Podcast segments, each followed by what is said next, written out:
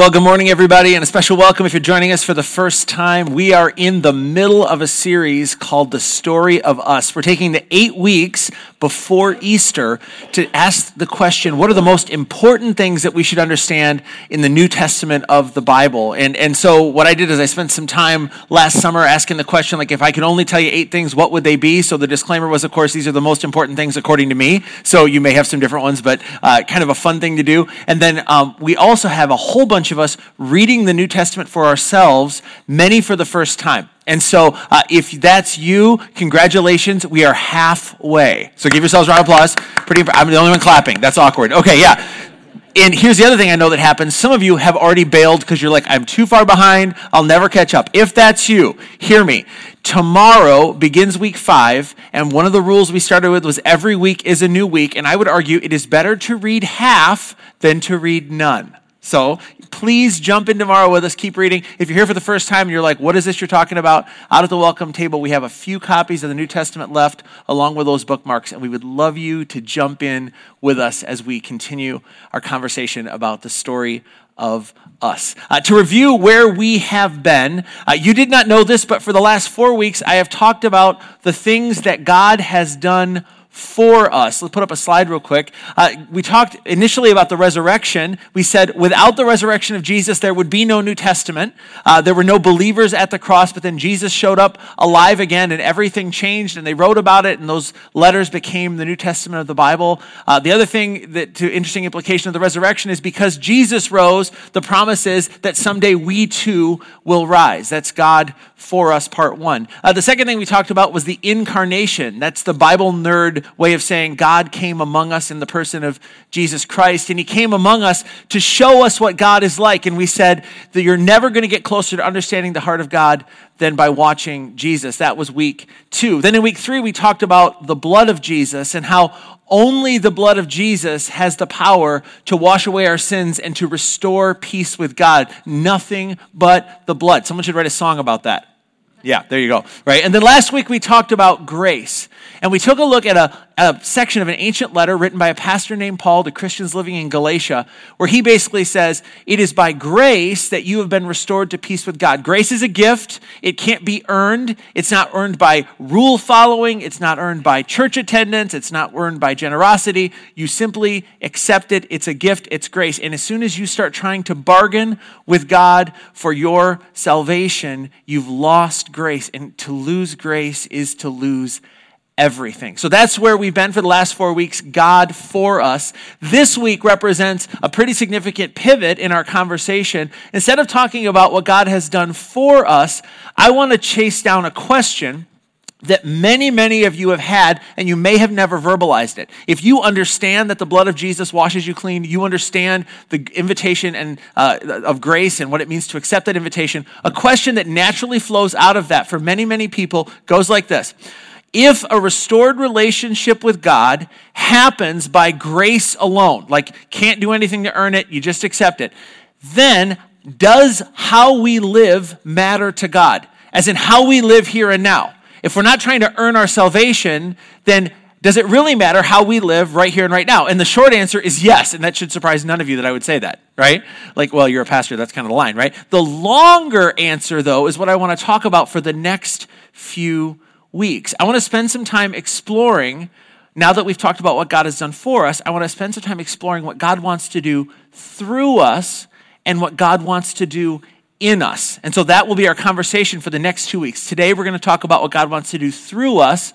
And then next week, I want to talk about what God wants to do in us. Because a relationship with God begins by accepting his gift for you, but that's not where it ends. He has plans for you and your life right here and right now. He has a mission for your life that can change you and can change the world. Uh, so, to help you see what God desires to do through you this week, it's kind of a, a different sort of construction for our time together. I want to show you something that happens when you take pull way back and take a look at the Bible as a whole, as you look at what they call the narrative arc of the Bible. I want to take you on a journey that begins near the beginning of the Bible and culminates with a very strange passage of Scripture that many of you have read in a book called Acts in the New Testament, A C T S. That's where we find the actions of the first followers of Jesus. And so, uh, in order to begin, we need to go back to the beginning. As many of you know, the Bible begins in a garden called Eden. And the first people, Adam and Eve, are placed there by their Creator. And in the Garden of Eden, God and people lived together. They had a relationship based on love and trust. They shared life. The author of Genesis even gives us this description early on in the story. He writes, The man and his wife, so Adam and Eve, heard the sound of the Lord God as he was in the garden walking in the cool of the day. And the, the verb walking there is a Jewish idiom for living. So the picture here is that God lives with people. He comes down as the sun is setting and walks with them and talks with them and encourages them and is with them. And just imagine with me for a moment what that would be like. In the beginning, there was peace. In the beginning, there was security. In the beginning, there was trust. Adam and Eve never had to wonder how God felt about them. If they wondered what God was like, they would simply watch him. If they wondered what God thought about something, they would simply ask him. In a sense, in the beginning, there was no separation between heaven and earth. People had access to their heavenly Father. But because God loved Adam and Eve, and because of the sort of relationship he desired with them, again, a relationship built on love and trust, God had to give them a way to signal that they didn't want such a relationship. They had to have the freedom to say no, thank you to God. And so, in order to provide a way for them to do that, God planted a tree in the center of the garden and he established a boundary. He said, You know, all of the food in the garden is free, you're free to eat, but of this one tree, you should not eat. You're able to, but it's not going to be helpful. Just trust me. There's better life by following me than by turning from me. That's, that's the story. That's what love requires. And eventually, the day comes when Adam and Eve decide that God must be holding out on them.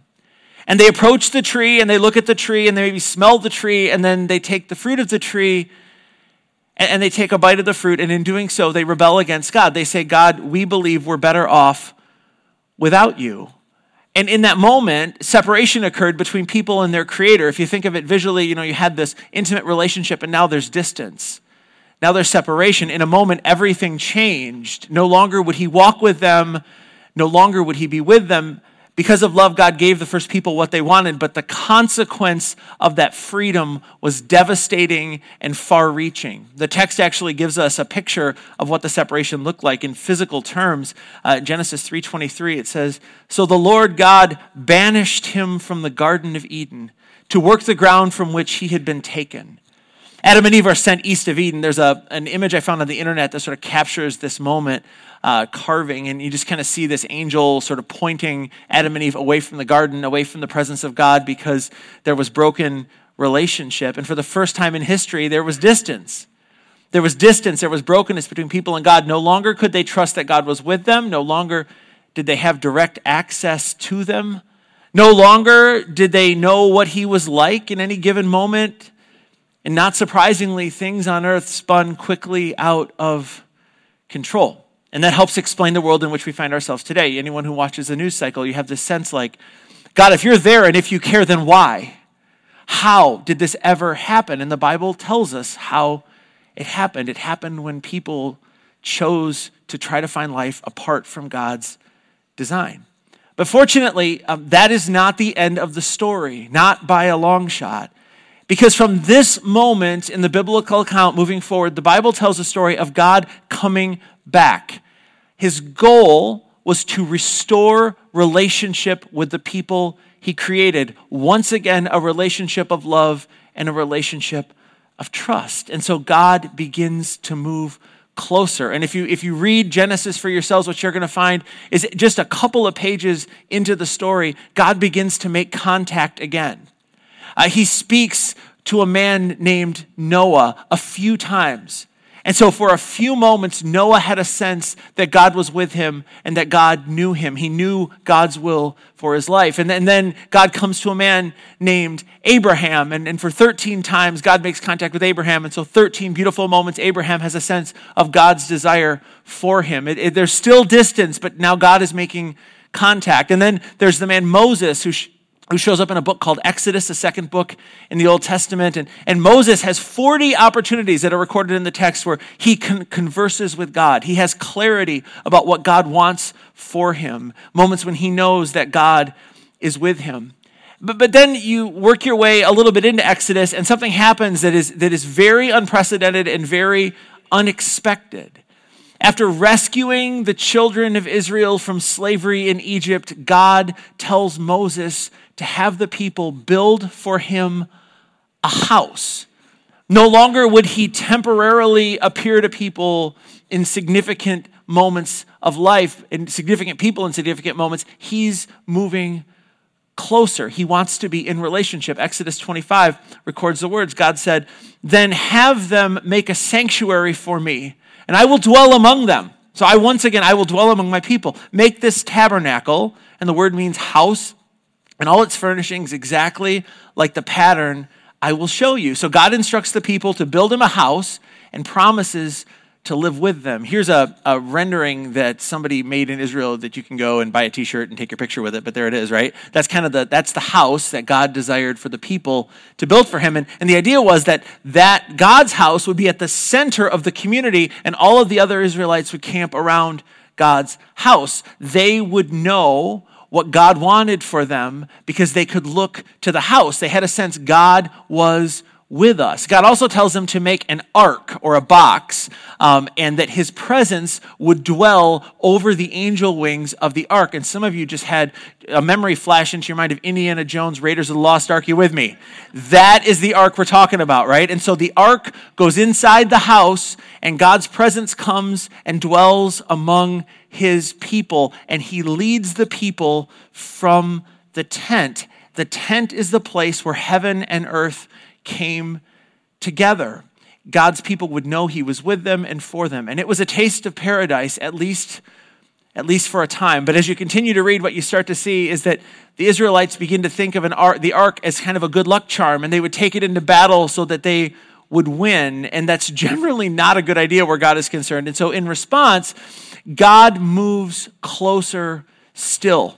A thousand years before the time of Jesus, God tells Israel's greatest king, a man named David, to have his son Solomon build a permanent house for him in the city of Jerusalem.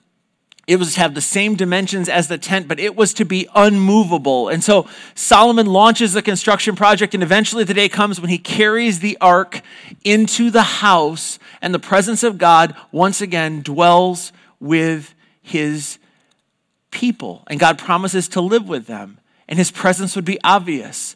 The temple would be the place where heaven and earth met, the house of God. And the implications of this are really stunning if you think about it. I mean, just imagine with me a Jewish child and they're afraid because they hear that armies are circling the city and they want to destroy them and they start to say, you know, you know, dad, how do we know God is with us? I mean, how do we, how do we know he's for us? And, and maybe the dad takes the, the son or daughter for a walk up to the Jerusalem hills early in the morning and they watch the sunrise and the first rays of sun hit the temple and the temple would have been 50 feet tall, white and gold, shining in the morning sunlight. And the dad would say, We know God is with us. God's presence lives in that house. That's the place heaven and earth meet. God has made a way inside of that building for us to know where we stand with Him. We know He loves us and we know He is with us. But as you continue to read, you learn that Israel continues to break relationship with God. They continue to try to find life apart from Him. Even a permanent house wasn't enough. And so eventually in 586, there's a king by the name of Nebuchadnezzar, and God allows Nebuchadnezzar to come to the city of Jerusalem and to level the temple, completely flattened. And there's an Old Testament prophet named Ezekiel who has a vision of the presence of God leaving the temple of God and going up to the Mount of Olives and looking back over the city and just being silent. And then 400 years pass, and the children of Israel faced the troubles of living life alone. There was no place where they would look to see where heaven and earth would meet. God was silent, the people felt abandoned. They felt as if their prayers were bouncing off the ceiling, but see, God's plan to restore relationship had not failed. In fact, there was something that was coming that would blow away everyone's expectation because eventually the day came when God walked arm in arm with people again. Eventually, the day came when he sent his one and only son, Jesus, to come among us, to be born as one of us. And the New Testament records accounts of Jesus' life and Jesus' birth and Jesus' death and Jesus' resurrection. One of the accounts that we studied a few weeks back is from a disciple by the name of John. He would have been the youngest follower of Jesus when Jesus was on planet Earth. He lived much longer than the other disciples. And later in his life, he writes down what he remembers because he realizes he's going to die and he wants people to know. And John begins his account of Jesus' life with these words He says, In the beginning was the Word and the Word was with God, and the Word was God. So he says, okay, through him all things were made.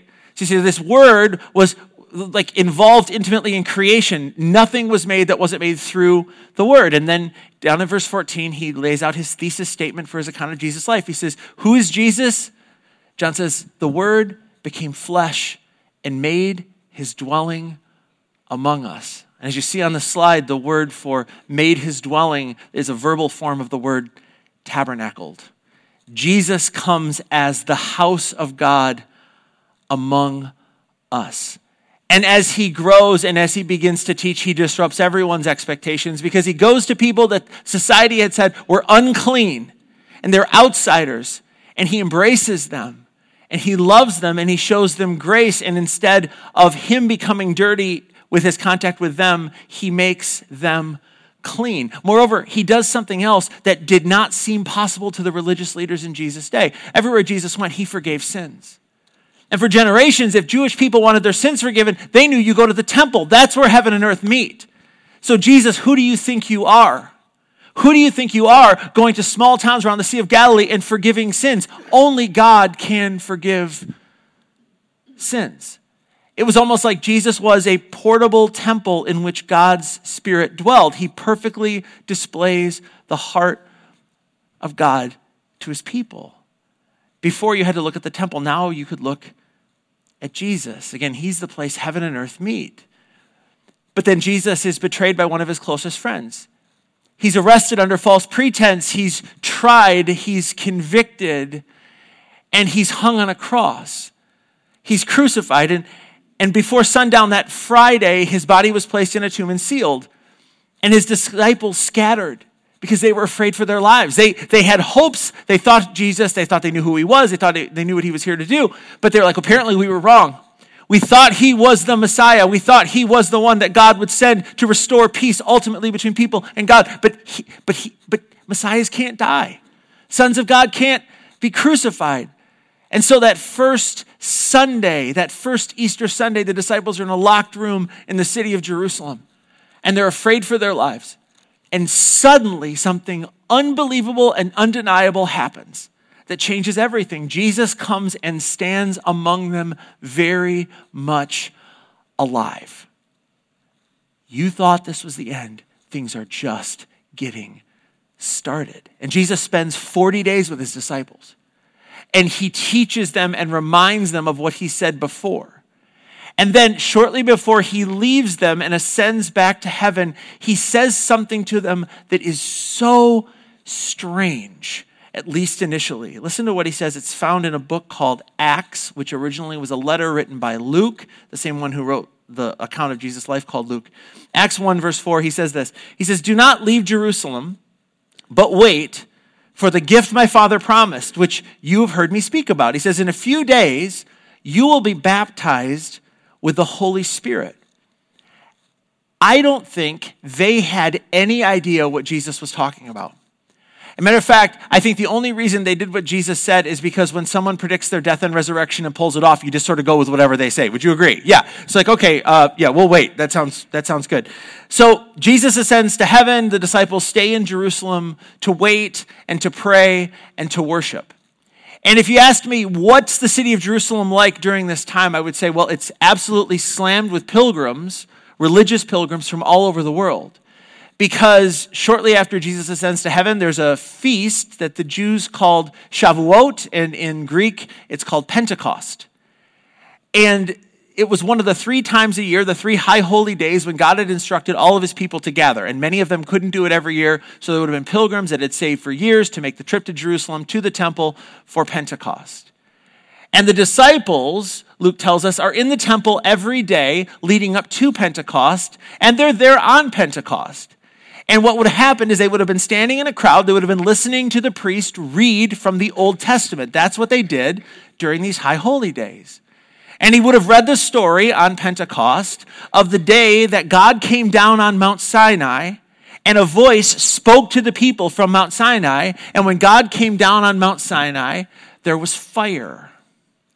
And then they would have read another passage from the Old Testament prophet Ezekiel who describes the presence of God coming like a rushing wind. And I just imagine the disciples surrounded by countless others in the temple courts listening to these words when all of a sudden We'll pick it up in Acts chapter 2, verses 1 through 6. Luke tells us when the day of Pentecost came, so the day of the festival, they were all together in one place.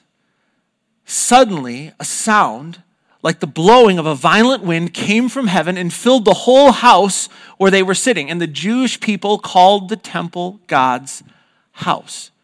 They saw what seemed to be tongues of fire that separated and came to rest on each one of them. And they would not have missed the connection, right? At Sinai, God comes and the voice speaks and there is fire and it's happening again.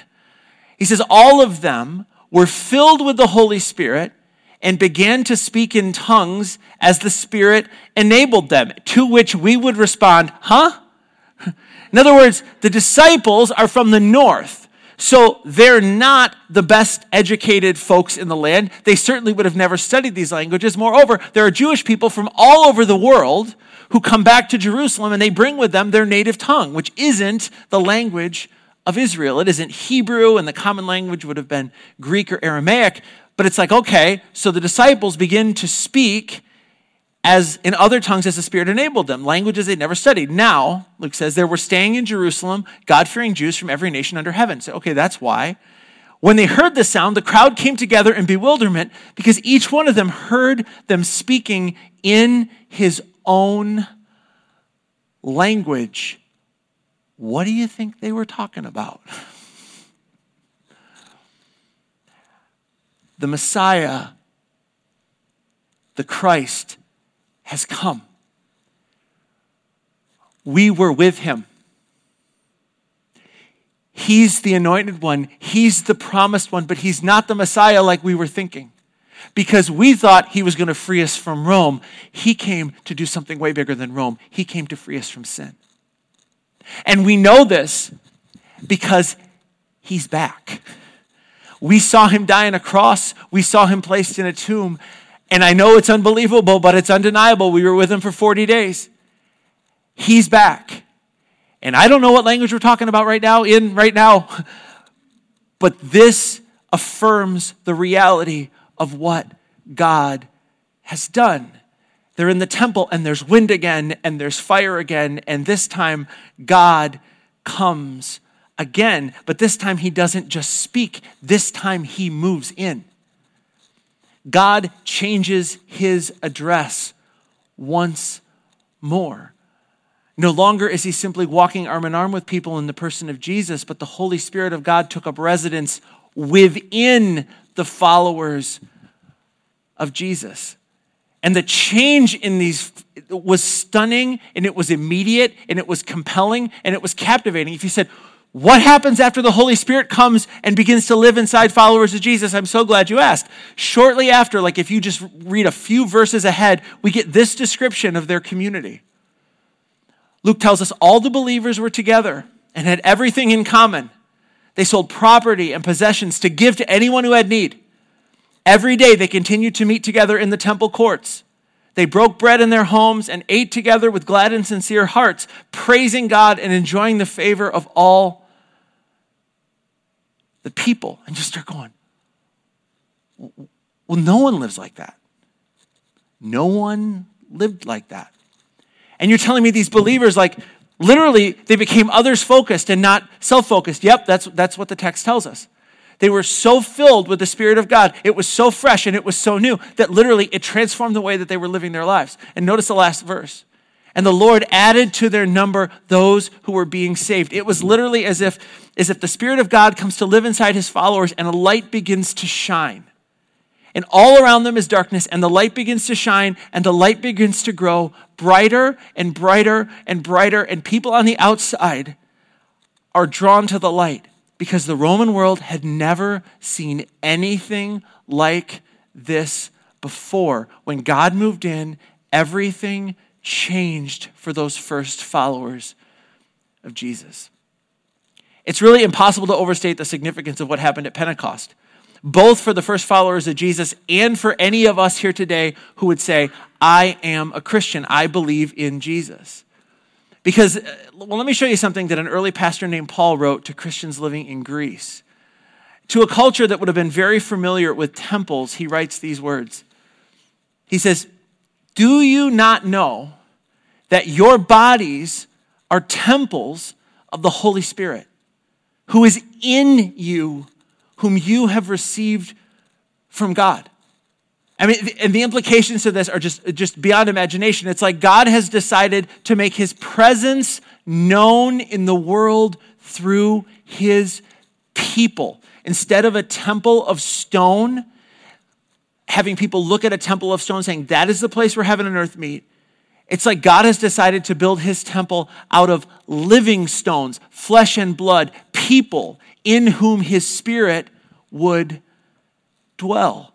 Uh, God is building a temple of people who would be his presence to those in need. Friends, that's what God wants to do through you and me after we receive the gift of his grace.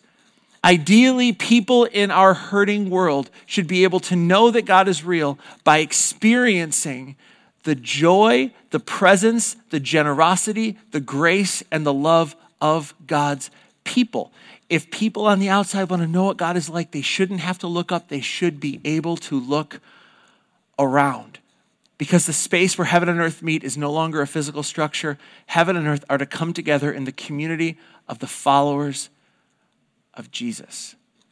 And friends, this blew away the Roman world. They had never seen anything like it. Rome was built on survival of the fittest, and here was a group of people who were pursuing an others first mindset, sacrificing for one another, and as they did, Christianity spread like wildfire because it was like resonating deep within people. This is what God intended for us in the beginning, and they were captivating. In closing, I, I want to speak to those of us who are followers of Jesus. And if you're here and you're not, I'm honored that you're with us. And you need to know that we as a community exist for people like you to come and explore. Uh, but, but if you're here this morning and you're a follower of Jesus, just I, I want to lean on you just a little bit. Uh, and I want to remind you that you are a portable temple of God in the world today. And I know that sounds a little weird. But I want to remind you that God wants to do something through you because of what He has done for you. He wants to leverage your life and my life to let people know what He is like. The gift of our salvation isn't just for us, it's for the benefit of those around us. He wants to leverage our lives at work, He wants to leverage our lives at home, He wants to leverage our lives with our extended families. He wants to leverage our lives at our church. He wants to leverage our lives in our community. He wants to leverage our lives in our world. It's like you have been invited by the God who has done so much for you to be a part of the adventure of Him doing some of His work through you. Accepting the grace of God is only the beginning of what He wants to do in your life and through your life whether you realize it or not, your body is a temple of the Holy Spirit who is in you, who you have received from God. All of which brings us to our big idea for today, and we'll close with this.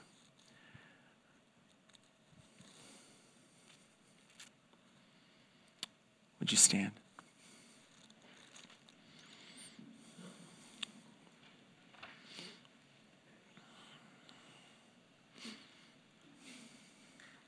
Heavenly Father, once again this morning, we thank you for your grace that we don't deserve, that we can't earn, but that flows out of a heart of a father who is desperate to be reunited for his children.